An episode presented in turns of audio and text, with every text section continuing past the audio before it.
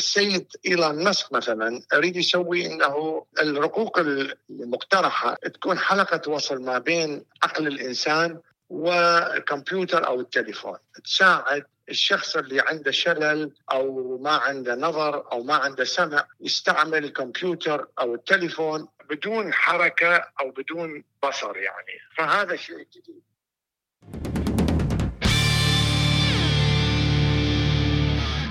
أهلا بكم في هذه الحلقة الجديدة من بودكاست إبتكارات وفي حلقة اليوم سنتحدث عن الرقائق الإلكترونية التي يمكن زرعها في الدماغ البشري. وفي حلقة آه، اليوم ينضم إلينا الدكتور أيزن مروجي أهلا وسهلا فيك دكتور.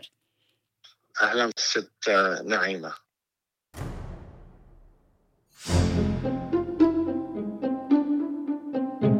الدكتور أيزن ماروجي هو طبيب وباحث سابق في معهد الصحة الأمريكي وعقيد متقاعد من جيش الولايات المتحدة الأمريكية. أهلا بك دكتور أيزن الله يخليك الله يحفظك. الله يسعدك. دكتور أيزن شو هذا هذا شيء جديد في إطار السباق بين الذكاء الاصطناعي والدماغ البشري؟ شو قصة هالرقائق الإلكترونية اللي قريبا أنه رح تنزرع في دماغ بشري بعد ما كنا نحكيه على تجارب على الحيوانات؟ بالنسبة للرقائق الإلكترونية يعني هذا مو موضوع آه، جديد. أنا ممكن بالخدمة العسكرية في في في مستشفى والتر. كان عندنا آه، عدد من الرقائق الإلكترونية كنا نستعملها في علاج الجنود آه، اللي كانوا يصير عندهم حالات بتر. آه، يعني بعد البتر كان يصير عندهم آلام كثيرة. فكنا نستعمل رقائق إلكترونية لتقليل كمية الوجع. آه، كان كذلك آه، الجنود اللي كان آه، عندهم مشاكل شلل بعد إصابات في الحرب كنا نستعمل وطورنا رقائق حتى العصب المفقود جزء من العصب المفقود كنا نستعمل رقائق إلكترونية حتى تساعد ال ال يعني حتى, حتى انها تصير مثل موصلات عصبية ربما. بالضبط. عافيه شكرا جزيلا. أبدا. كذلك حاليا المرضى اللي يعانون من نقص السمع.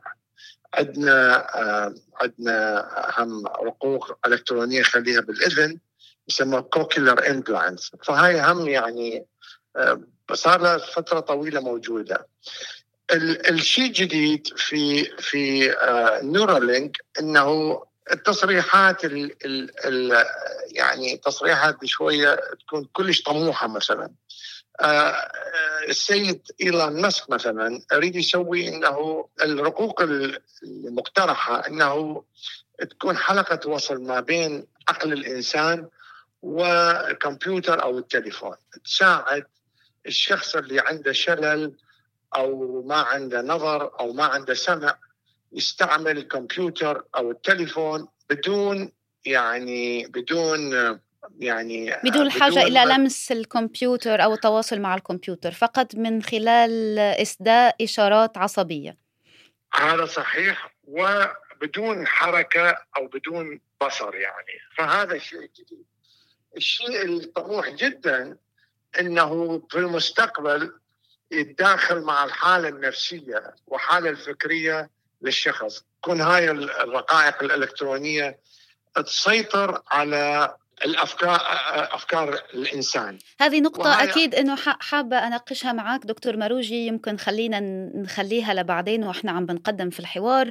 آه، لكن أنت حضرتك يعني تطرقت إلى نقطة مهمة ومهمة جدا إنه آه، قلت إنه الغاية من هذا وحتى اللي كان عم يشتغل عليه الجيش الأمريكي هي غايات علاجية بالأساس. وهذا الشيء كمان اشتغلت عليه مش بس Neuralink كان في شركة ثانية اللي هي اسمها Synchron واللي هي من سنة 2020 يعني زرعت شيء ما كان بالواجهة الدماغية كان عن طريق الوريد. آه في شيء اسمه Stentrode فيك تصلحني دكتور لو لو أنا غلطانة.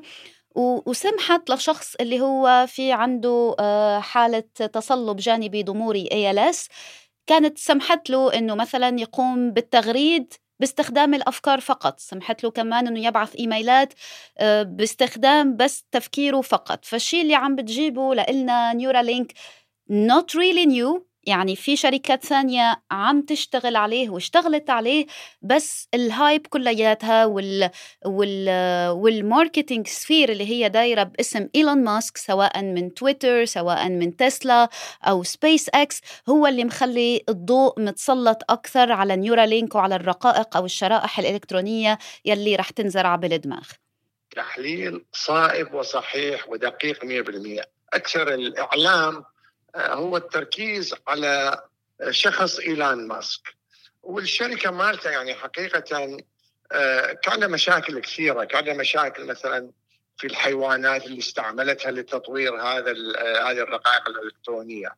كثير من الناس اللي عملوا معاه العلماء اللي عملوا معاه بالبداية ما عادوا مع مع الشركة. فأكو مشاكل صحيح. إنه في تحقيق فيدرالي حتى دكتور يعني آه، هذا صحيح. ساري في الأمر صحيح. بالنسبة للقردة والخنازير اللي تم استعمالهم في المراحل التجريبية يعني قبل ما ندخل في المراحل التجارب السريرية على البشر يعني إذا تروحين على ال website لحد الآن هم أخذوا آه، أخذوا ترخيص من وكالة الدواء والطعام الأمريكية FDA حتى يقولون آه، يقومون بالدراسات على الإنسان الأولية.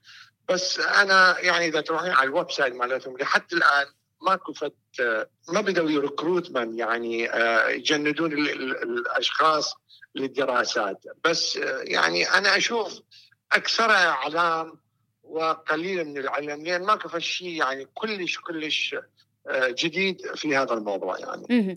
لو لو بعدنا عن ربما إلهالة الإعلامية يلي عم بتحوم حوالين الشرائح الدماغية هذه ونتحدث أكثر ربما عن الطاقة يلي فيها أو الأمل يلي عم يمكن إنها تجلبه لشريحه كبيرة من المرضى والعديد من الأمراض.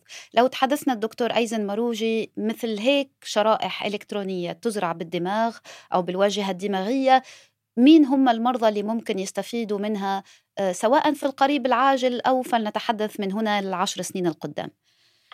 يعني أكو كثير من الأمراض يسمون نورو ديزيزز يعني أمراض اللي يصير آه، التآكل في الخلايا الدماغية. مثلا ال dementia Parkinson disease الناس اللي يفقدون آه، البشر مثلا يعني retinal degenerative diseases يعني أمراض مرتبطة آه، بالبصر والعيون. ضمور الشبكية ضمور الشبكية. آه، هذول الأمراض هذول الأشخاص اللي عندهم كثير أمراض. لحد الآن العلاجات آه، يعني علاجات الأدوية وال gene therapy تطور علاج الجيني بعدها في بدايته. ف شوفي في إحنا كمجتمع طبي طريقة لتطوير أي علاج أما يكون علاج بيولوجي أو علاج كيميائي أو علاج فيزيائي فهسه يصير تركيز على العلاجات الفيزيائيه نستعمل الكمبيوترات وال artificial intelligence صح. حتى نعالج هالأمراض هاي. فنتجه إلى استعمال آه، علم الفيزياء لعلاج أمراض الإنسان. آه، البيولوجي والكيمياء اعطتنا أدوية آه، كثيرة في المستقبل في الماضي والحاضر بس نريد آه، نتجه إلى علم الفيزياء لتطوير و وتحديث يعني الطرق العلاجية. جديدة عقول جديدة لعلاج أمراض اللي نعانيها. صح والآن الجميل واللي خاصة عم نشهده الآن في في أمريكا في الولايات المتحدة الأمريكية هو في تعاضد الجهود سواء كان من آه، من الجهاز الطبي وجنود آه، الجهاز الطبي وكذلك من آه، الناس اللي هم في عندهم ربما خلفية هندسية كمبيوتر انجينيرينج فيزياء مثل ما حضرتك تفضلت. وهذا نتصور أنه أمر يدفع بالطب وبالطرق العلاجية للأمام ويعطي أمل كمان للعديد آه، من المرضى إنهم يكونوا تحت طرق علاجية مبتكرة وتساعدهم في تماثل العلاج. وهذا صحيح تحليل جدا سليم آه، خلاصة آه، صحيحة يعني طيب دكتور لو تحدثنا ربما هذا هذا الجانب الإيجابي ربما من الرقائق الإلكترونية اللي يمكن إنها تزرع في الدماغ البشري، لكن ما المخاوف اللي يمكن إنها تتبادر إلى ذهننا، خاصة إنه العديد من الناس تتحدث الآن واللي قاعدين نشوفه فيه حتى على وسائل التواصل الاجتماعي، يعني لو يصير في hacking مثلا للكمبيوترات لل accounts على ال social media. هل يمكن في لحظة من اللحظات إن نتحدث عن هاكينج للدماغ البشري؟ يعني هل يمكن انه الشرائح الإلكترونية المزروعة بالدماغ هذه توصل إلى مرحلة إنه هي اللي تتحكم في الدماغ مو العكس؟ يعني آه صحيح. بس يعني كل كل تطور جديد في مجال في أي مجالات على طول يصير عنده آه، يصير عندنا يعني آه، آه، آثار سلبية. وهي جزء من الآثار السلبية بس أنا متأكد يعني كل يعني من يتقدم العلاج يوصل إلى مراحل الإندستري مالته راح يطور يطور حلول لهذه المشاكل اللي طرحتيها. لكن هل هي مشاكل واقعية يعني هل هي آه، مشاكل يمكن فعليا طرحها أم هي ربما مخاوف جاية مع قصة الذكاء الاصطناعي والترند تبعت الذكاء الاصطناعي؟ يعني يعني مخاوف معقولة بس ال ال ال industry راح يتعلم شلون آه، آه، يستخرج حلول لكذا مشاكل بس يعني آه، آثار سلبية معقولة يعني تنطرح معقولة. بس أنا متأكد يعني شلون ال banking industry شلون ال credit card آه، طورناها وبعدين صار عندنا مشاكل إنه آه، اكو أكو identity theft وكذا بس هسه ال industry adjusted وهسه يطور حلول لهذه الآثار السلبية. جميل. نقطة أخرى على اتصال بهذه النقطة دكتور أيزن هي قصة الموضوع الأخلاقي عندما يتعلق بمثل هكذا طريقة علاجية. وين الحدود الأخلاقية هون لما نتحدث عن زرع هذه الشرائح الإلكترونية بالدماغ؟ أنا برأيي قابلية الإلكترودز الرقوق الإلكترونية عن السيطرة على الدماغ وتفكير الإنسان. إحنا عقود خارج آه، آه، يعني خارج نوصل إلى هذه المرحلة. فأتصور النقاش قبل أوانه يعني. أنا أتصور قبل ما نشوف دراسات أولية على تأثير الرقوق على تفكير الإنسان وقبل ما نشوف نتائج إيجابية لعلاج الأمراض التليف الدماغ تليف الشبكية. أتصور يعني هذا الحديث حقيقة في أوانه وممكن نحتاج إلى سنين قبل ما نوصل نتكلم على على سلبيات هذا الموضوع. تمام. إذا هيك دكتور مو بعد فترة طويلة من الآن يمكن فترة سنتين أو ثلاث سنين. لما أحب أتواصل معك راح أتواصل معك عن طريق شريحة مزروعة عندي بدماغي. ما, ما في وأنا في خدمة وأنا في الخدمة في خدمة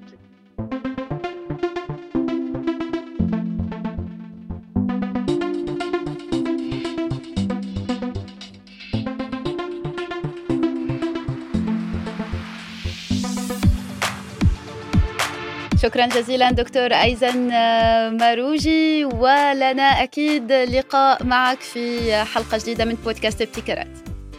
أهلا وسهلا بك مع السلامة وشكرا جزيلا على الاستضافة. يسعدك دكتور.